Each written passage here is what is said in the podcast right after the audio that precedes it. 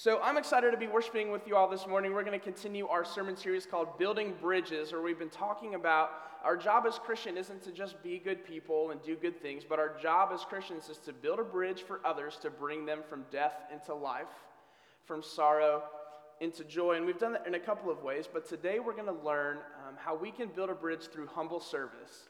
And what we're going to learn through our scripture is that Christ measures success on service and not status.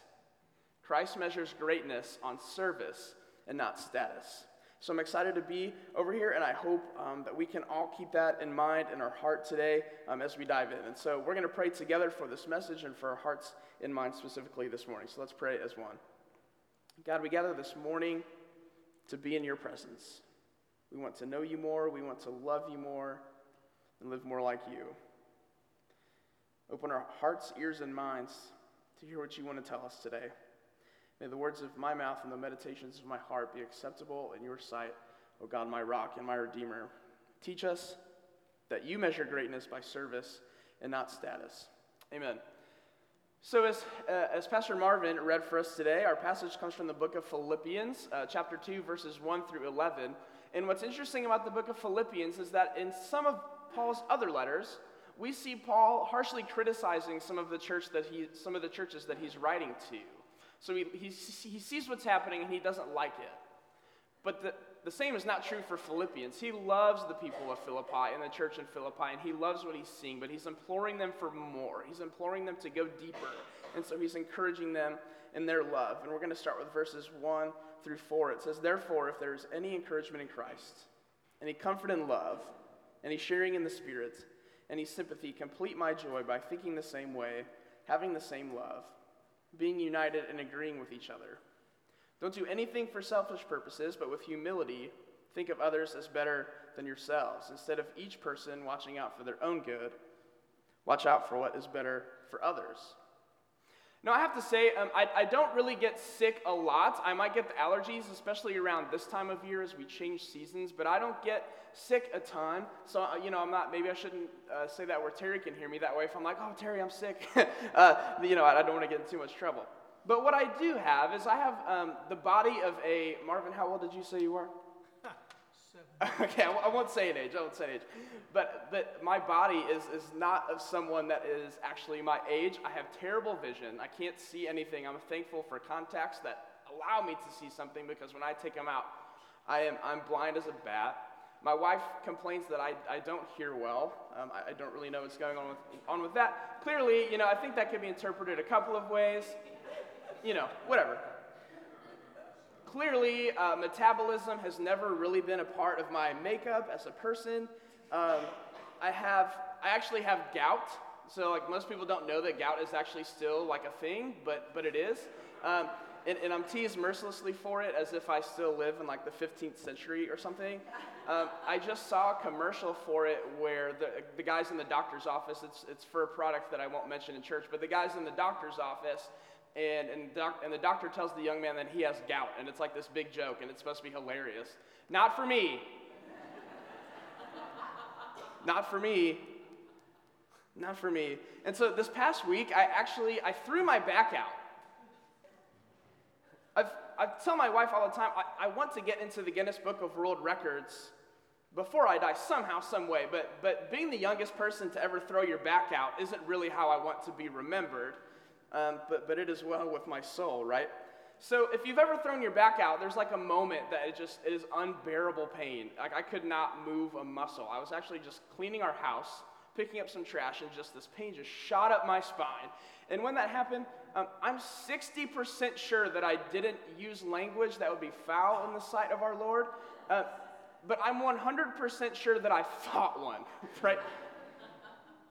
So if you've ever done it, it is unbearable pain. I go straight to the bed. And so when something like this happens where I, am I'm, I'm rendered physically incapable of doing certain things, as you can probably tell, I'm a giant baby. I'm a big whiner, and I everything in the world, my wife is in the back nodding her head. Um, I, I, need people to serve me. Whatever it takes, we will move mountains to make sure I'm going to get better, right? I'm concerned about what I need to do to make sure everything at work is taken care of. I need to make sure I'm contacting everybody I need to contact in case I can't get out of this bed. I don't know how I'm going to eat because I can't stand up. So, I mean, number one, I'm just looking out for number one right here. And meanwhile, my, my wife is around the house. She's picking up um, she's, she's continuing to do some of the cleaning that I was doing. She's bringing me Advil to make sure I'm feeling better. She goes to Walgreens uh, to get like a muscle, uh, muscle relaxer and a wrap for me, and then she comes back and rubs muscle rub into my back, um, which is really what I wanted. So thank you, wife. Um, all hands on deck for Sean. All hands on deck. Meanwhile, without too much complaining, my wife is serving me in my time of need. In, in the midst of all this, on Thursday, Pastor Terry texts me and says, Hey, hey my dad, um, he's not, not doing so hot. I, I need to be with him this weekend. Can you, can you preach in the traditional services? And I said, You mean like this Sunday? And she said, she said, Yeah, th- yeah, this Sunday. And I was like, oh. my, my instant thought was, Oh man, that's not a lot of time. I can't, I can't do a whole lot of preparation. I, I, I don't want to, to look bad. I don't want the sermon to, to be bad. And, you know, I, I don't want people to think poorly of me because the sermon wasn't good. So, in the midst of this need of Terry and of her church community, I'm only thinking about myself and how I'm going to look. I'm more concerned with my status than my service. And I love you all, but to be truthful, you were not a thought in my mind until a couple hours later after she asked me, right? Clearly, the Holy Spirit had its way with me, as here I stand. But in the immediacy, I was more concerned with my status than my service. I can't build a bridge for others when I'm constantly thinking about myself. So, we're going to look at today through the rest of our passage is, is that Jesus is the ultimate bridge builder, and we are to model our lives after Jesus. All he ever did was connect people with God through his own humble service. If we call ourselves Christians, that means we think that Jesus is God, and therefore we ought to model our lives in the same way that Jesus modeled his life. And as Marvin mentioned, Paul gives us um, a hymn here, an early hymn here, to show us the model of Jesus when he says, Adopt the attitude that was in Christ Jesus. Though he was in the form of God, he did not consider being equal with God something to exploit, but he emptied himself by taking the form of a slave and by becoming like human beings. When he found himself in the form of a human, he humbled himself by becoming obedient to the point of death, even death on a cross. Therefore, God highly honored him and gave him the name above all names, so that at the name of Jesus, everyone in heaven, on earth, and under the earth might bow, and every tongue confess that Jesus Christ is Lord. You see, God had every opportunity to remain in heaven and be worshiped by the angels as the people on earth continued to turn away from him and turn away in relationship to him. He, he has the ultimate status. Everything that is exists for him and him alone. And yet, he thought of us. And he became a person. He built a bridge that changed the nature of the world forever because God knows that he measures greatness on service and not status. And that idea is so backwards for us. Everything revolves around status, right? Everything revolves around status. The job you have, the car you drive, how many kids you have, um, even how busy you are, I think has become like a nature of status. If you're busy, everyone respects the schedule, right? In the world that Jesus stepped into, status was king. Status was defined by how many people you owned, how much land you owned, how much knowledge you had. That was status. So Jesus walked into the same world that we walk into today. That same God that is all powerful, all knowing, all present, everything exists to worship Him, and yet He thought of us. The very same people that turned away from Him, and the very same people that had Him put to death. He became a baby who needed his diaper changed. And he became, uh, he became a slave to service. And he became obedient even to death on a cross for the very same people that hung him on that cross. That is humility. That is humble service. And if we as Christians believe that Jesus is God, Jesus then is no less than God. And if, we're, if we really had that kind of faith in Jesus, then as the text says, we would all bow and confess that He is Lord because we couldn't help it because He is that holy and He is that good. So, who am I that when I'm asked to preach, that I think about myself? When I'm asked to share the Word of God to the people of God, that I can think of no one but myself? So, what was the blueprint for the bridge that Jesus built between God and man? The blueprint was relationships and service.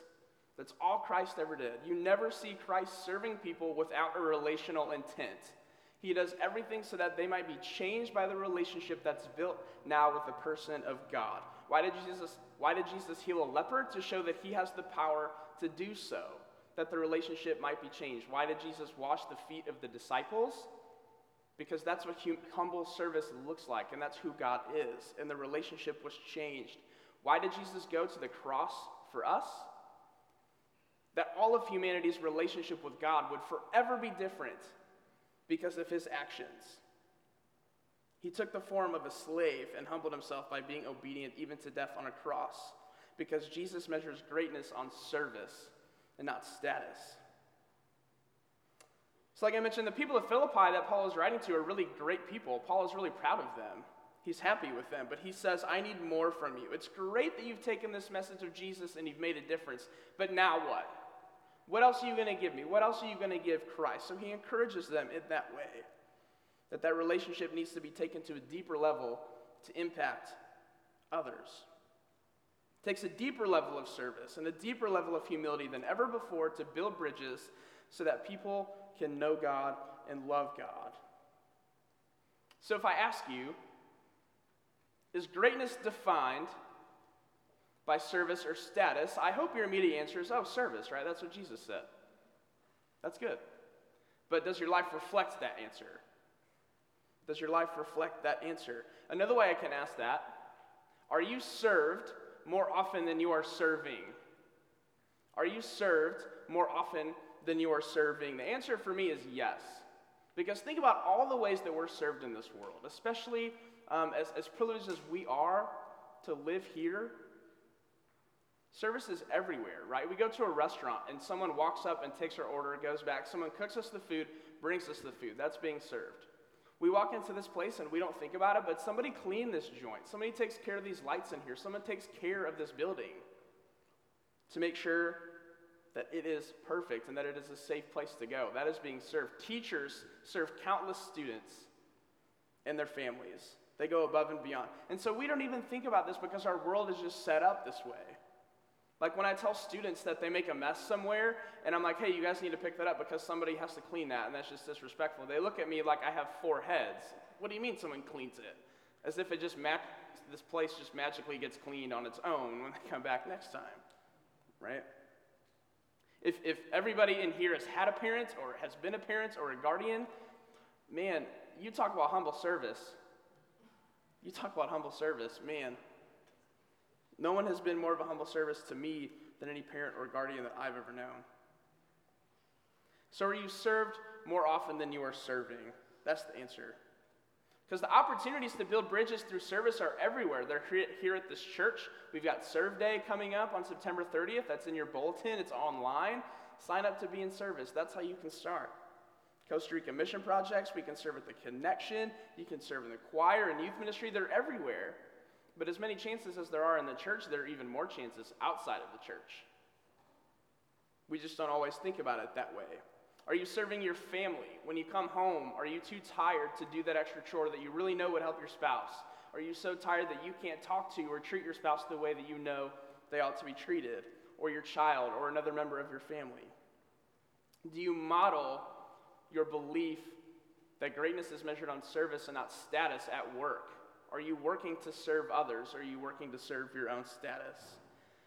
I think in the church and really in the United States of America, we too often use the phrase, oh, I'm, so busy. I, it makes me ill on Sunday morning how many times I hear people. It's almost like when we do our greeting time, that's almost as if how we're supposed to greet each other. Be like, oh, how are you? Oh, I've been so busy. And then it becomes this competition where the other person is like, oh, well, I've been so busy too. You know, I, I have lots of stuff to take people to and lots of places to go. And it just bothers me because that's like a status competition. No one questions the calendar, God forbid. So we say we're too busy, we have so much going on. What we're really saying is that, you know, I am putting my own status and my own priorities over that of serving others. Not to say that we're not that, that you shouldn't be busy, things happen in life. But when we say, I'm too busy to serve, I'm too busy to go to serve day, I'm too busy to serve my church, I've got too much stuff going on, the truth of the matter is, is that you are taking the priority of status over service. That's the reality. There's no humility, no selflessness in chasing and glorifying our own busyness. Building bridges through serving others is a command from Jesus, not an option of something that we can do on a planned day in September every year. Although, please do that because it can kickstart a life of service.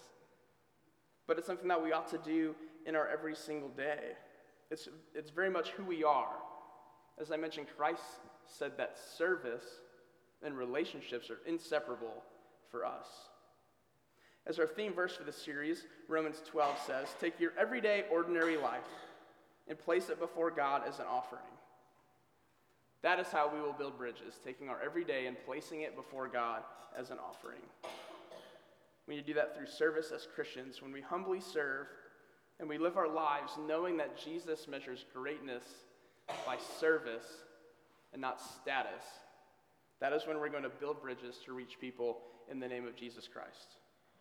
I believe all these things in the name of the Father, Son, and Holy Spirit. Amen.